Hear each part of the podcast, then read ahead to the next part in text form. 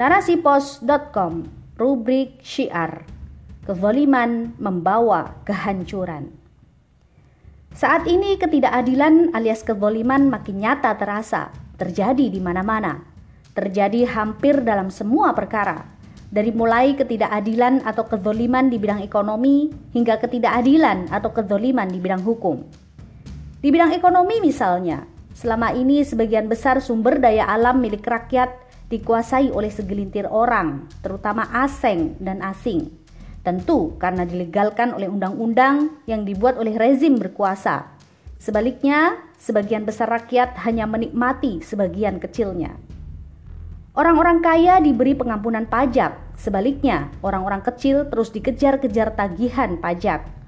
Orang-orang kaya diistimewakan dengan pembebasan pajak atas mobil mewah, Sebaliknya, orang-orang kecil malah makin dibebani oleh ragam dan jenis pungutan pajak, termasuk rencana pajak sembako. Padahal jelas, sembako adalah kebutuhan dasar rakyat.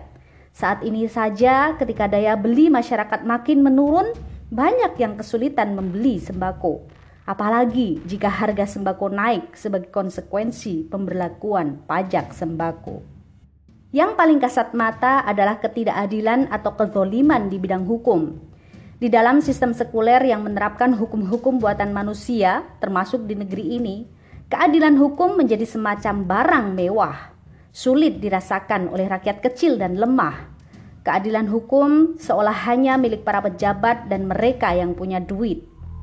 Di negeri ini, rakyat kecil yang mencuri benda senilai beberapa rupiah saja bisa dijerat hukuman berat Sebaliknya, para pejabat yang punya kuasa atau mereka yang punya duit, meski mengkorupsi miliaran hingga triliunan uang rakyat, bisa bebas melenggang dari jeratan hukuman. Hari ini mereka yang pro rezim tetap aman, tak tersentuh hukum. Padahal mereka berkali-kali melakukan tindakan kriminal, menghina Islam, menista ulama dan santri, dan sebagainya. Sebaliknya, hanya karena kesalahan kecil asal dari pihak yang sering kritis terhadap rezim, mereka dijerat dengan hukuman berat. Itulah yang antara lain menimpa HRS. Itulah pengadilan di dunia, sebuah pengadilan semu, bahkan palsu. Pengadilan dunia sering menjadi alat untuk sekadar menghukum rakyat kecil. Hukumannya pun tidak akan mampu menghapus dosa-dosa para kriminal Para penegak hukumnya acap kali bermental bobrok, tidak memiliki rasa takut kepada Allah Subhanahu wa taala. Mudah dibeli, mereka gampang tergoda oleh rayuan uang, harta, wanita, dan kenikmatan dunia lainnya. Membawa kehancuran. Ketidakadilan atau kezoliman adalah dosa besar. Kezoliman adalah musuh agama dan musuh umat. Bahkan Allah Subhanahu wa taala telah mengharamkan kezoliman bagi dirinya. Karena itu, Allah pun mengharamkan kezoliman antar sesama hambanya. Di dalam hadis Qudsi Allah subhanahu wa ta'ala berfirman yang artinya, Wahai hamba-hambaku, sungguh aku telah mengharamkan kezoliman atas diriku. Aku pun telah mengharamkan kezaliman itu di antara kalian. Karena itu, janganlah kalian saling menzolimi. Hadis riwayat Muslim. Rasulullah Shallallahu Alaihi Wasallam mengingatkan kaum Muslim akan besarnya bahaya kezaliman yang kelak akan dihadapi pelakunya pada hari kiamat. Az-zulmu dzulumatun yaumal qiyamah. Kezaliman adalah kegelapan pada hari kiamat.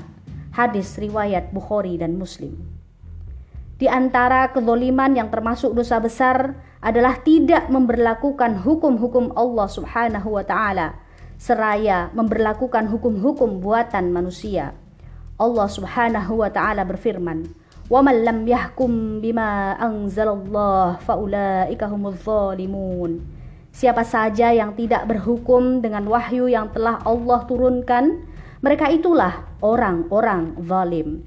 Quran surat Al-Maidah ayat 45.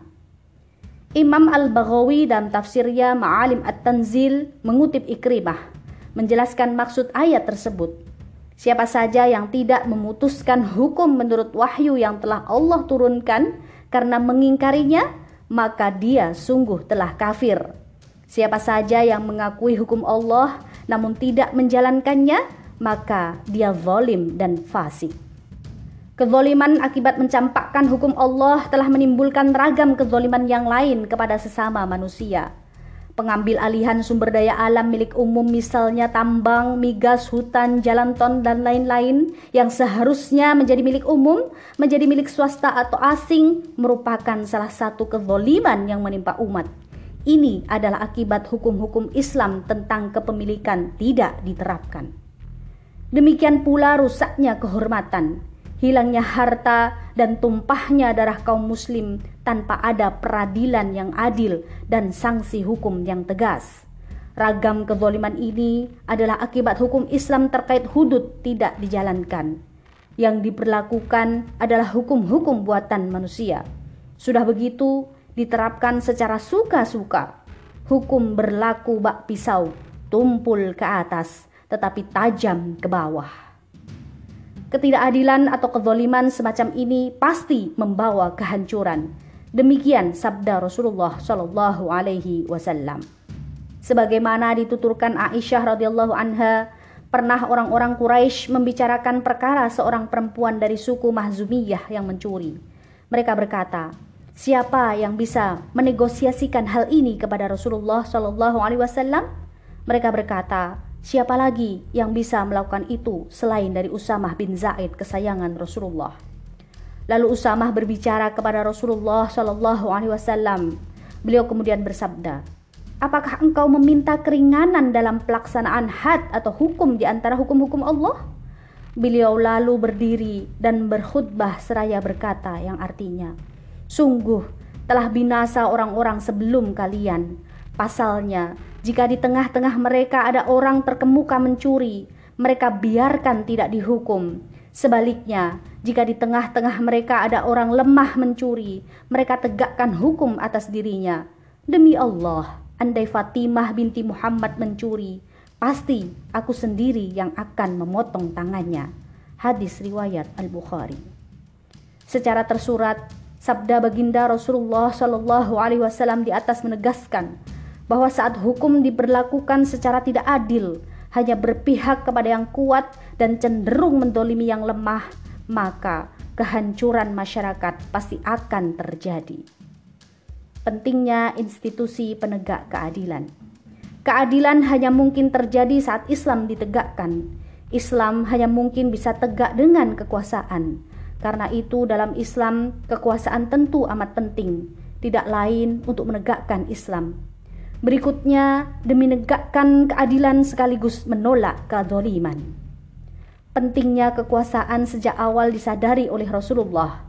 Inilah yang diisyaratkan oleh Allah Subhanahu wa taala melalui firman-Nya yang artinya, Katakanlah Muhammad, Tuhanku, masukkanlah aku dengan cara masuk yang benar dan keluarkanlah aku dengan cara keluar yang benar serta berikanlah kepada diriku dari sisi engkau kekuasaan yang menolong. Imam Ibnu Kasir saat menjelaskan frasa waj'alni min ladunka sultanan nasyira dalam ayat di atas dengan mengutip Qatadah menyatakan dalam ayat ini jelas Rasulullah menyadari bahwa tidak ada kemampuan bagi beliau untuk menegakkan agama ini kecuali dengan kekuasaan. Karena itulah beliau memohon kepada Allah kekuasaan yang bisa menolong yakni untuk menerapkan kitabullah, memberlakukan hudud Allah, melaksanakan ragam kewajiban dari Allah dan menegakkan agama Allah. Karena itu, tepat ungkapan para ulama saat menjelaskan pentingnya Islam berdampingan dengan kekuasaan. Agama dan kekuasaan itu ibarat dua saudara kembar. Dikatakan pula bahwa agama adalah pondasi, sementara kekuasaan adalah penjaganya. Apa saja yang tidak berpondasi bakal hancur, apa saja yang tidak memiliki penjaga akan lenyap. Imam Al-Ghazali juga menjelaskan, agama dan kekuasaan itu ibarat dua saudara kembar, seperti dua saudara yang lahir dari satu perut yang sama. Apa yang dinyatakan oleh Imam Al-Ghazali setidaknya menegaskan apa yang pernah dinyatakan sebelumnya oleh Khalifah Umar bin Abdul Aziz di dalam surat yang beliau tujukan kepada salah seorang amilnya di dalam surat tersebut antara lain beliau mengungkapkan, agama dan kekuasaan itu ibarat dua saudara kembar, tidak cukup salah satunya tanpa didukung oleh yang lain. Alhasil, meraih kekuasaan sangatlah penting. Namun yang lebih penting, kekuasaan itu harus diorientasikan untuk menegakkan, memelihara, dan mengemban Islam. Dengan kata lain, penting dan wajib menjadikan orang muslim berkuasa, tetapi lebih penting dan lebih wajib lagi menjadikan Islam berkuasa yakni dengan menjadikan syariah Islam sebagai satu-satunya aturan untuk mengatur negara, bukan yang lain. Hanya dengan syariah Islamlah akan tercipta keadilan di tengah-tengah manusia. Saat keadilan tercipta, kezaliman pun pasti sirna. Wallahu a'lam bisawab. Sumber. Buletin Kafah nomor 199 21 Zulqa'dah 1442 Hijriah. Atau 2 Juli 2021 Masehi.